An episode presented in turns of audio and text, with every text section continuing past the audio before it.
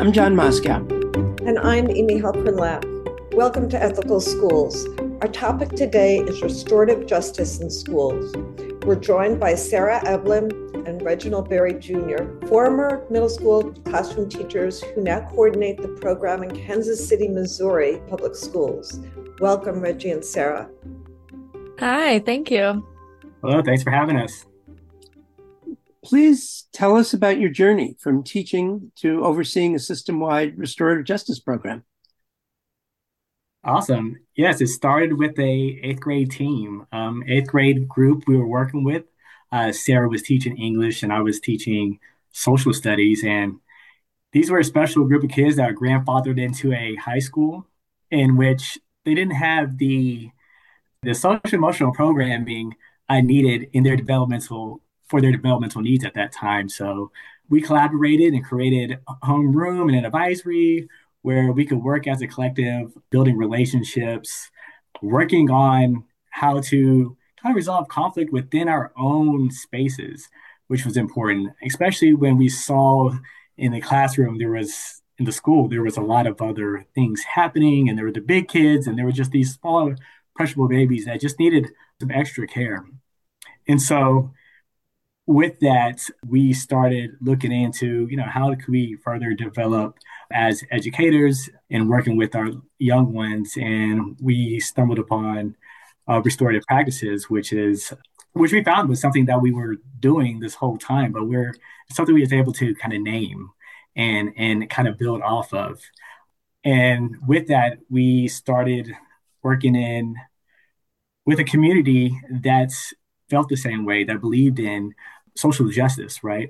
That believed in the social emotional care of our of our students, and with that, it grew. It grew into a a full a whole school initiative directed by Sarah and I, and with that, and it kind of took traction and attention from the wider community in our district. And today, we are now the district coordinators for Kansas City Public Schools, working with 12 other great individual coordinators. We call them restorative justice coordinators at each of these schools, and it's uh it's been great coaching them, and it's been a great journey with us.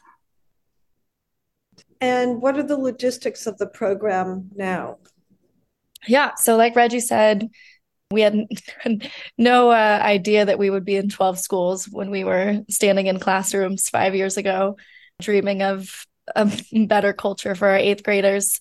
But now we lead a restorative justice residency program. So we onboard all of our restorative justice coordinators through a very intensive program to make sure that they feel supported. And then we continue that support through weekly coaching. And we also provide restorative justice practice training for all KCPS teachers as they're onboarded um, into their schools and then a follow up training. They learn how to implement circles in their classrooms. So, day to day, we're coaching restorative justice coordinators who are coaching their staff, all to bring a more restorative model to all of our schools. And then at the district level, it's looking at policy. Two years ago, we redid our code of conduct to be more restorative, took out words like threatening, took out punitive, offenses, things that were levied against students of color to make our code of conduct more equitable. And so it's kind of a on the ground approach met with the policy and code approach. What kind of training did the teachers receive? Yes, yeah, so we start off all of our trainings and our staff with just the the background of restorative practice, the, the theory, right? And really focusing on the why, like why are we doing this work to put it in better context? And that's what kind of differentiates us from, I think, other kind of initiatives is um, there is an explicit why we are doing this. We're looking for equity, right? We're looking for justice within our communities. So we're they take that first training to work on that paradigm shift, right? In which we are leaving this punitive basis in which we all kind of come from and, and grown up and, and honed into to a more restorative approach. So that's that's round one.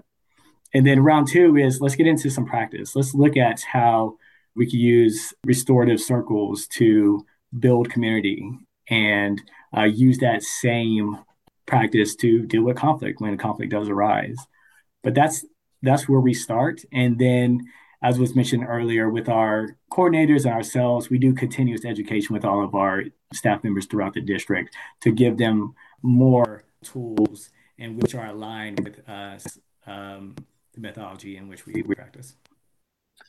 What are some of the major tools that you use? And can you describe them a little bit? Like, for example, what exactly is a restorative circle? What does it look like?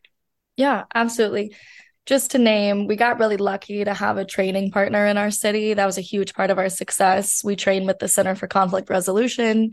And so that they train all of our teachers. So as we started to create this movement, we were lucky to find that partner. I'm sorry, who was that partner? The Center for Conflict Resolution. Yeah. So some of the main practices we look at, we think about them through a tiered approach. A lot of people think about restorative justice and think right away it's conflict resolution. But 80% of restorative work is community building. You can't bring someone back into a community after they've caused harm if they don't feel connected to that community. So 80% of the work we do is connective community work. That can be a connection circle. That can be temp checks in the classroom. That can be really intentional relationship building through do nows that ask relational questions. But the whole idea is bringing our students into a space where it's relationships first, rules second. We care more about the relationships than we do about the rules because we're harming people, not rules. Rules are made up, but people can be hurt. And then that second part of it is thinking when those lower level harms occur, how do we teach students how to make that right? So that's when you get into some of these harm circles. And circles in restorative practices is when you sit in a space, there's a talking piece that everyone gets a chance to speak in circle. There are often pieces in the middle of the circle that are representative of what's important to the people in the circle. And there are rounds so there might be three to four rounds where you ask questions, and those questions vary on what type of circle is being conducted. In a relationship building circle, the question could be as inviting or silly as in your next life, would you rather be a dog or a cat? So sometimes the cir- the circle questions can just be silly, inviting. And then when you get into these harm circles, it can be what did you do to make it better? And what did you do to make it worse? And really asking our students to take that cognitive load to answer that question because in education we're so used to answering that question for them. So restorative circles are just an equalizing of whose voice is in the room and where there's student and staff voice just is equal. And then a lot of those practices are like student conferences. Those conferences just look a little bit different than we're used to hearing conferences go once again, putting more cognitive load on the student. What happened? Who was harmed? And what can we do to make it right? As staff, those are the only however many words I just said. That's that's all we have to say. The students do that heavy lifting. And then once we get into that third degree of harm, where maybe there was some separation, they had to be removed from the space. How we bring our students back into space is really, really important because that isolating practice has put students at risk of the school to prison pipeline for 50 years. So we have to do it differently.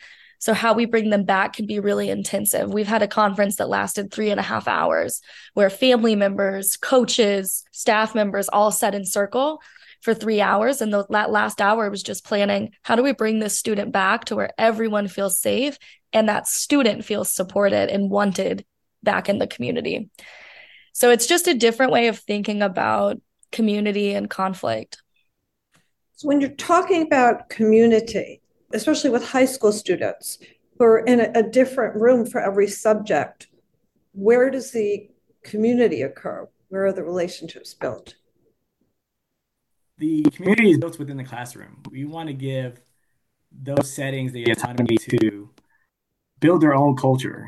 Um, and we have leaders within that and which is our, our instructors, right? To give them the belief and the tool that they are part of a, a community. They're not uh, above one. They're working with students. They're not working for them. They're not working doing things to them, right? But that is a reciprocal relationship. It's the same. It's the same message. We are working together. So it starts as that own little microcosm. And that's where, you know, if we go back to our story, we we built that own little micro uh, community within a larger school. And that was, we were able to build out that way. So it starts in that classroom. And actually, we, it goes back to just individuals as well. You know, when we when we talk about these one-on-ones we have with students we're giving them those tools and an opportunity to sometimes repair harm right and allowing them to be welcomed back to the community and so that's the the intent right is like building from from singular folks individuals to classrooms to wider school and then uh, the wider community itself how has the program impacted student behavior over time? Yeah, so we can speak a lot to Southeast High School, where we started, because we've had a restorative justice coordinator there since 2018. And so you have this long set of data. Quantitatively, we saw student discipline decrease from 2017, where there was no coordinator, to 2020 before the pandemic we saw student recidivism drop 54%. So that's students who have five or more discipline reports, which told us that we're intervening in ways that are more intentional and that are working. A lot of our interventions before implementing restorative practices were ISS and OSS, and then student would repeat harm over and over again. ISS is in school suspension and OSS is out of school suspension. Yes. T- we teachers love to speak in acronyms. So that was a big number we saw was just that drop in students who had five or more discipline reports. But also, our students speak to this idea that the school felt safer and therefore they can create and be more be more like students in a space. We talk a lot about like we had some students who were there from 7th to 12th grade. So they got to see the entire production of restorative practices in their time there. And they'll tell you when I was in seventh grade, I didn't always feel safe going to school. And then when I was a senior, not only did I feel safe, but I also felt like, hey, if I wanted to create a club, I could. If I needed to talk to another student before walking into class, I had a safe place to go talk to them and work through something before we went and sat in class together. It really became something that the students owned. And I think that's kind of the magic of it is like the numbers are great but when students say, like, I would rather be at school, I'm more likely to come to school. I enjoy school more. I know like our numbers increase when we look at our qualitative studies. Students who felt like there was adult at the school who cared about them, that almost doubled. Like it's it, to me that's what's important because you stay at school, staff and students, you stay at schools where you feel valued. And I think that's why this work is so important because we need teachers right now. And feeling valued is is going to keep you to stay because it's not the paycheck. As I mean, it sounds as though you've had a tremendous reduction in discipline issues. Are there still discipline disparities between groups or between students with special ed, individualized education programs, IEPs, and the general student population? Yeah, when we looked at disparities three years ago in Kansas City Public Schools, the biggest disparities we saw in our students who identify as Black, our SPED students, and then students who do not conform to their specific gender norms. So anyone who identifies outside outside of whatever gender was assigned at birth. And so in looking at closing those gaps, restorative practice has been significant in closing those gaps, but they still exist. And it's important to remember that this work takes time. But I think as long as we're seeing decreases in those equity gaps, it means that we're on the right path. But it it takes this work in combination with a lot of other work. And luckily, we're in a district that's doing that work. Our teachers receive bias training, part of their onboarding. Um, our teachers also receive trauma awareness training, but it's all a part of this big package of like we have to onboard teachers better into a system so that that system um, is more equitable for students in the long run. So we're talking about the effect on student behavior Um, what kind of effects have you seen on teachers' practices?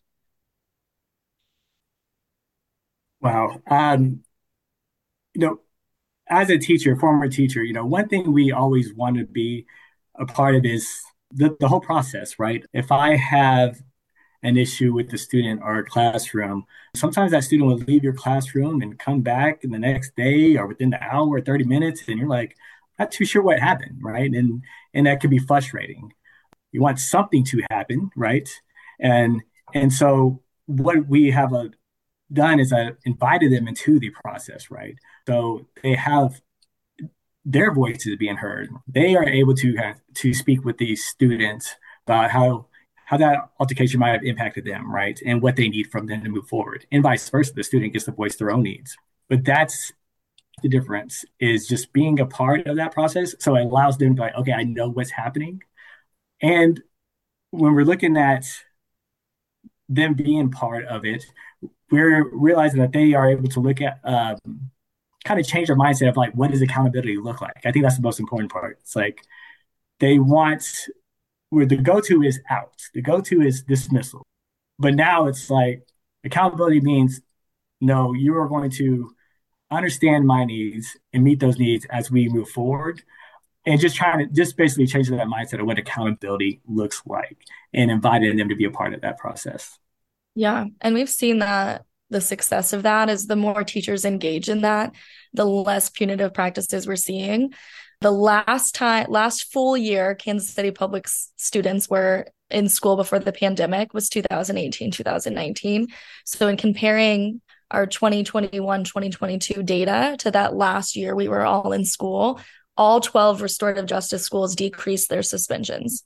So we know that as in teacher when teachers engage, we reduce punitive practices and we keep students engaged in the school building.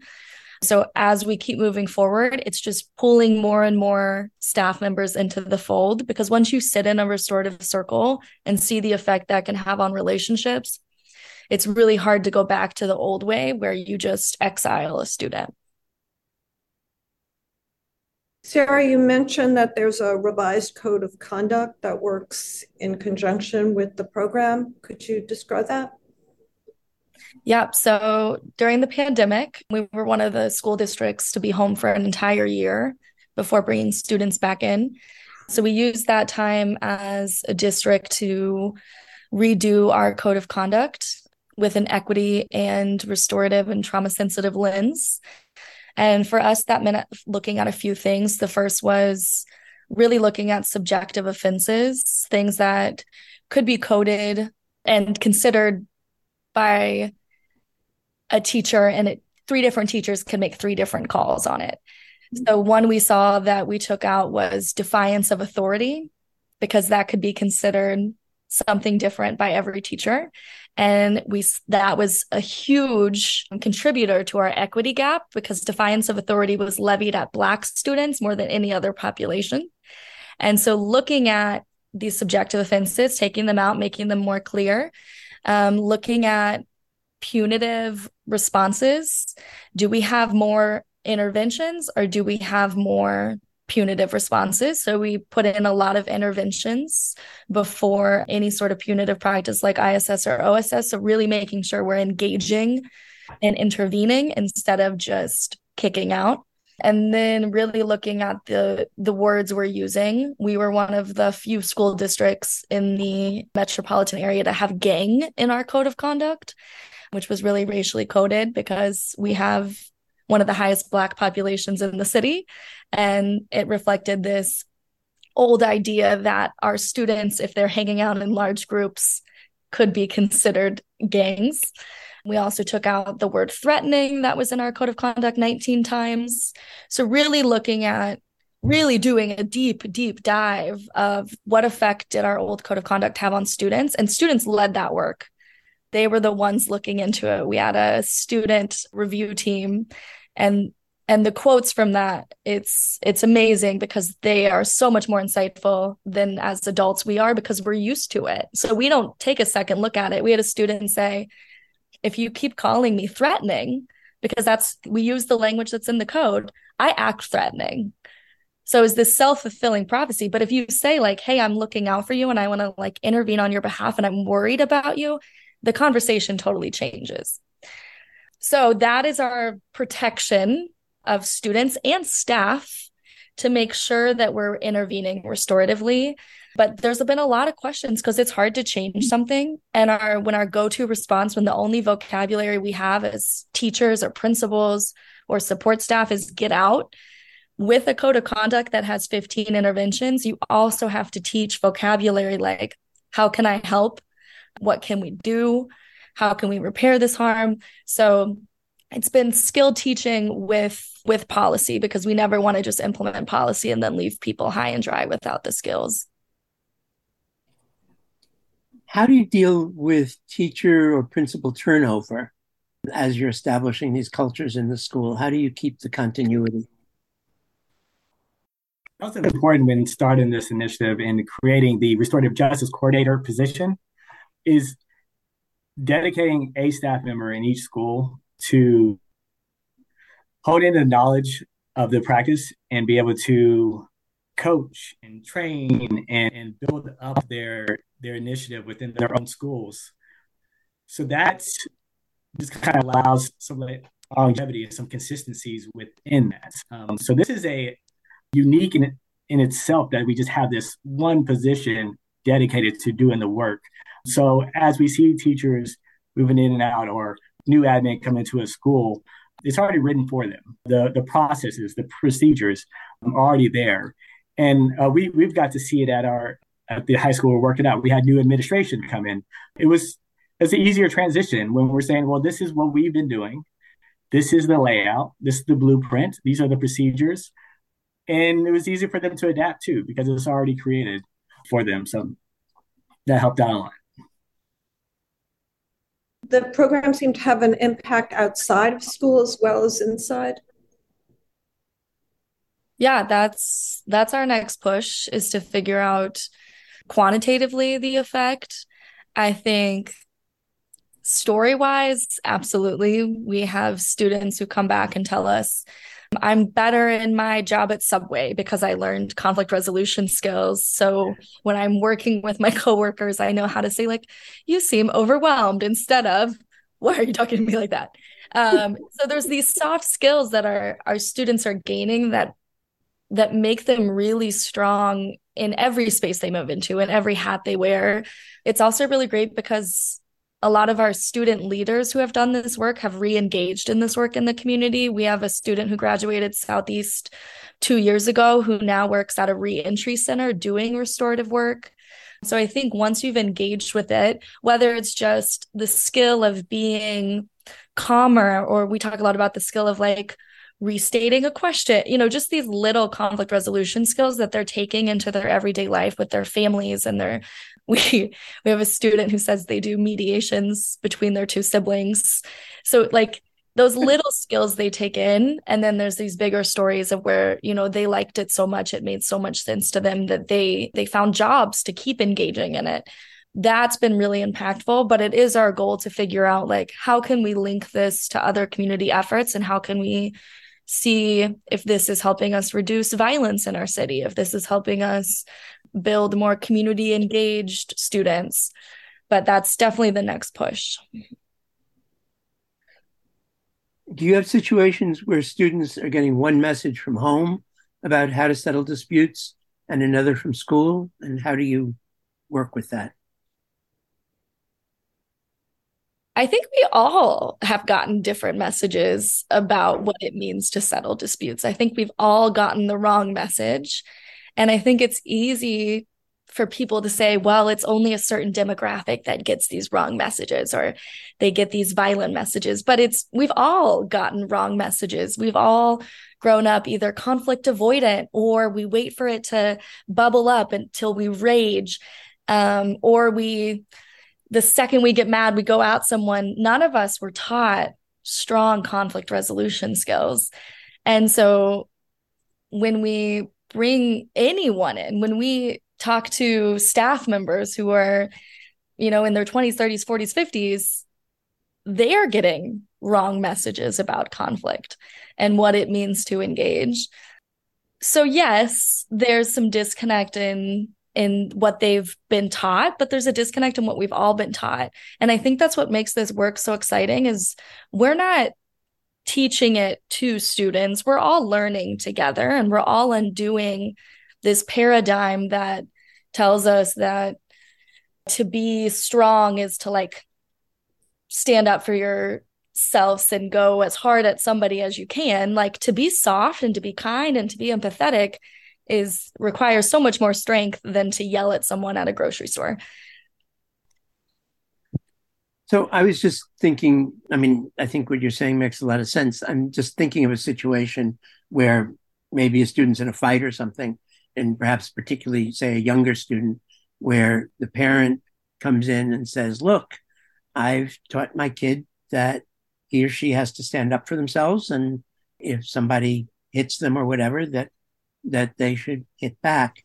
And obviously, the child, you know, is hearing one message from the, the, the parent about how to take care of themselves, and then knowing that the school is saying something different.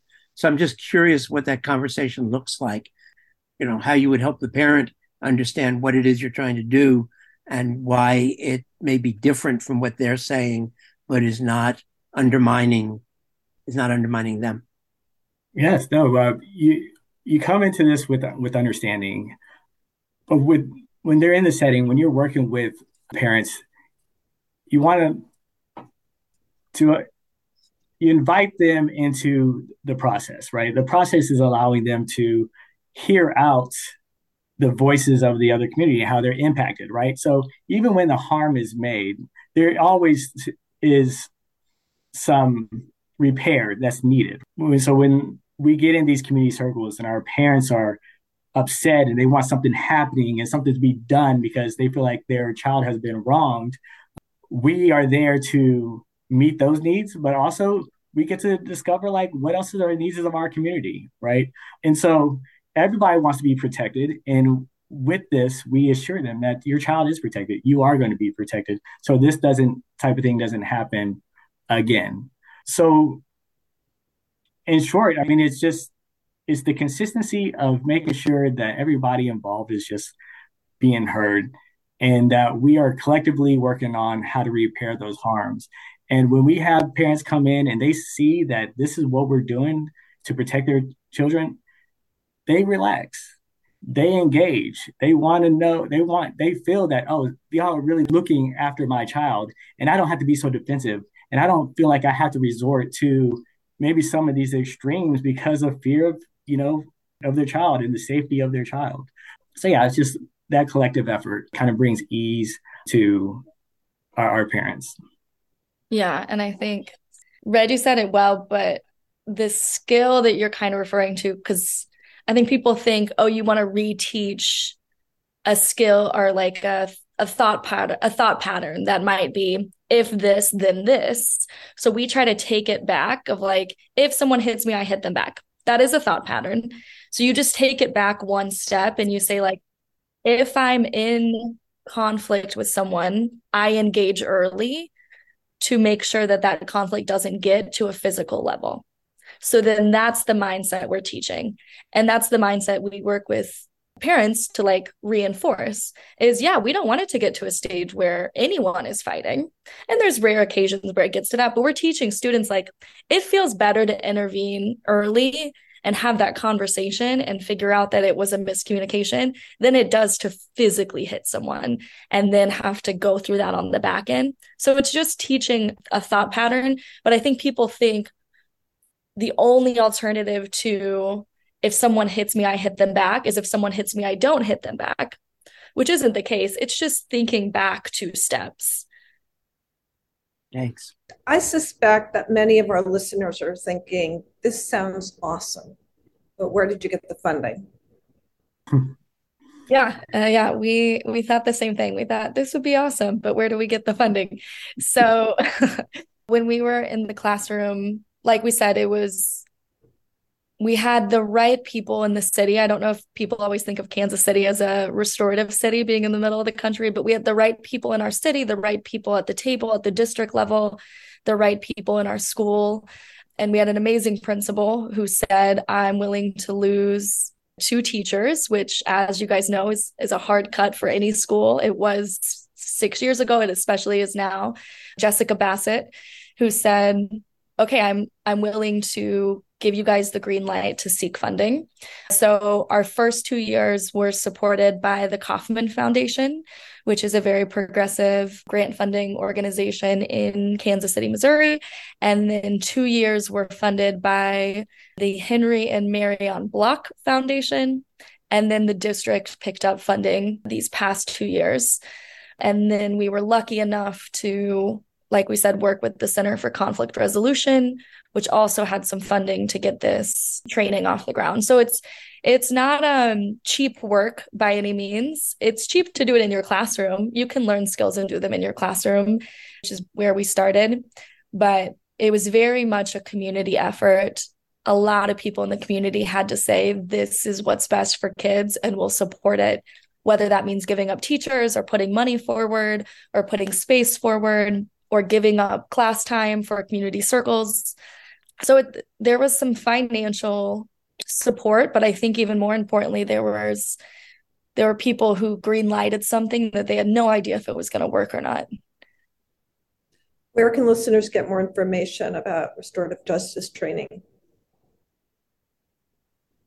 I would start with the national association of community restorative justice they work in all the spheres in, in RJ. So, like, what does that look like in the community, in schools, in private sectors, and such? When it comes to education, we, I mean, we looked at the Oakland Unified School District. They have led, and they're the pioneers of this work. So we really appreciate what they have done because wasn't for them, we really wouldn't have known how to how to kind of catapult our, our initiative but every, most cities have their own organizations that do community uh, conflict resolution work as our partner center of conflict resolution. I mean they're around. The people are doing it. You might not hear it by name. It might not be the restorative justice organization of kc but they're out there. And there's plethora groups on your social media that speak on restorative practices in the classroom or restorative justice in general. So the information is out there. The community is ever growing. So, yeah, jump on the train because it, it is rolling. I definitely feel, even within these last six years, seven years, just the growth of this this community and the strength in which they are impacting their their cities and their their states. I think of Denver. Denver has pretty robust initiative as to what they're doing in their school district, but also like state legislation that they're doing there. So it's there, it's, it's accessible even more today. And I'd say one of the most exciting things we discovered when we started this work six years ago was that no one's resource hoarding in education. Everyone wants, who's doing this work, wants what's best for students. So there were so many people we just blind emailed to say, hey, can you help us? And they sent us resource guides and links and the best trainings they've been to. And we're the same way. We'll never turn down an email asking for help or wanting to jump on a Zoom to brainstorm. So that's why I said find find practitioners and don't don't be afraid to reach out and ask for help because we have had a 100% batting average when it comes to finding people who are willing to collaborate in this work. Thank you, Sarah Eblin and Reggie Berry of the Kansas City Public Schools. Thank you all. And thank you, listeners. Check out our new video series, What Would You Do? A collaboration with Dr. Meira Levinson of the Harvard Graduate School of Education and EdEthics. Go to our website, ethicalschools.org, and click video. In the first case study, a teacher using Action Civics faces pushback from a parent. The goal of the series is not to provide right answers, but to illustrate a variety of ethical viewpoints. If you found this podcast worthwhile, please share it with a friend or colleague. Subscribe wherever you get your podcasts and give us a rating or a review. This helps others to find the show. Check out our website for more episodes and articles and to subscribe to our monthly emails. We post annotated transcripts of our interviews to make them easy to use in workshops or classes. And we work with consultants to offer customized social emotional learning programs with a focus on ethics for schools and youth programs in the New York City and San Francisco areas. Contact us at hosts at ethicalschools.org. We're on Facebook, Instagram, and Twitter at Ethical School. Our editor and social media manager is Amanda Denchi. Until next week.